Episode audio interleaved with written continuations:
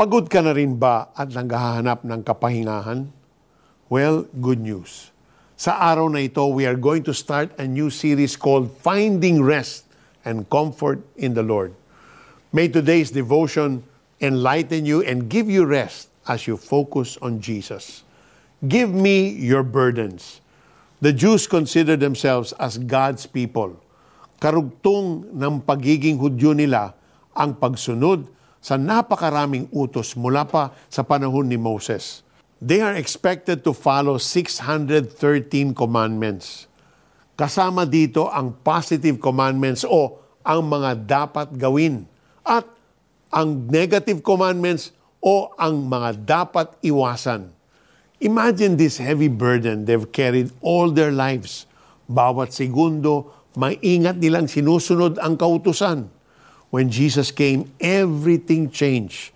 Sinabi ni Apostle John tungkol dito, For the law was given through Moses, grace and truth were realized through Jesus Christ. Matthew in today's passage quotes Jesus' invitation to help.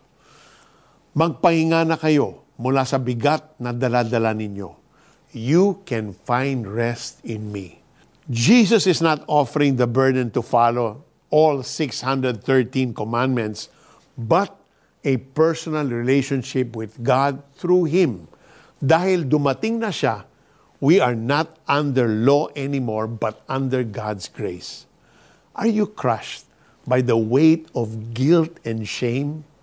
Hirap na hirap ka na bang abutin ang standards ng religion? Lay your burdens down and rest in Jesus. That's the reason why He came. Let us pray. Dear Jesus, pagod na po ako sa bigat na dinadala ko.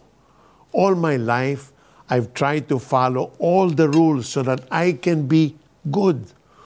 Para lang tanggapin mo ako.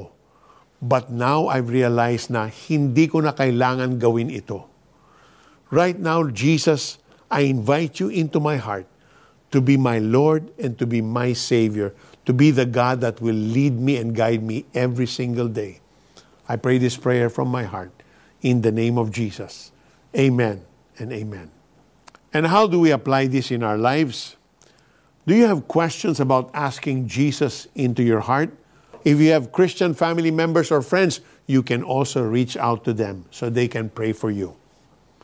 Lumapit kayo sa akin, kayong lahat na nahihirapan at nabibigatan lubha sa inyong pasanin, at kayo'y bibigyan ko ng kapahingahan. Pasanin ninyo ang aking pamatok at sundin ninyo ang aking mga itinuturo, sapagkat ako'y maamo at mapagkumbabang loob. Matatagpuan ninyo sa akin ang kapahingahan, sapagkat madaling dalhin ang aking pamatok at magaan ang pasanin ibinibigay ko sa inyo. Matthew 11:28-30. Tune in tomorrow para sa pagpapatuloy ng ating series na Finding Rest and Comfort in the Lord. This is Peter Cairo saying, Don't ever give up because the Lord is on your side.